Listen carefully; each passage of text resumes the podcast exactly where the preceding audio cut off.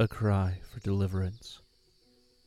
Heavenly Father, save me entirely from sin.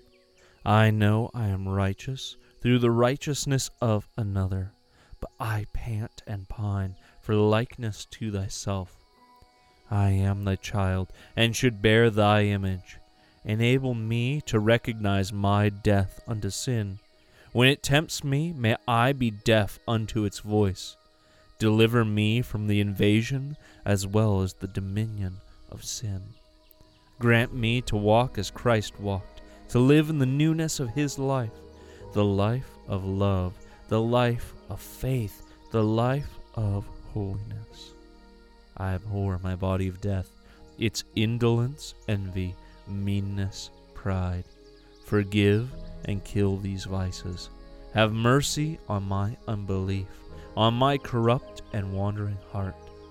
When thy blessings come, I begin to idolize them and set my affection on some beloved object children, friends, wealth, honor.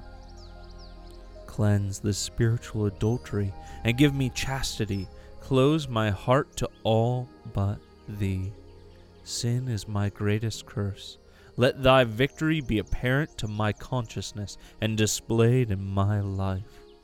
Help me to be always devoted, confident, obedient, resigned, childlike in my trust of thee, to love thee with soul, body, mind, strength, to love my fellow man as I love myself, to be saved from unregenerate temper, hard thoughts, slanderous words, meanness, unkind manners, to master my tongue and keep the door of my lips.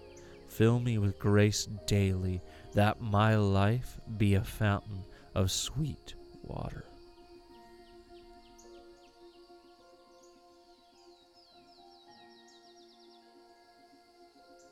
Be sure to join us as we continue our journey throughout the Valley of Vision together. Until next time, may God richly bless you, my beloved.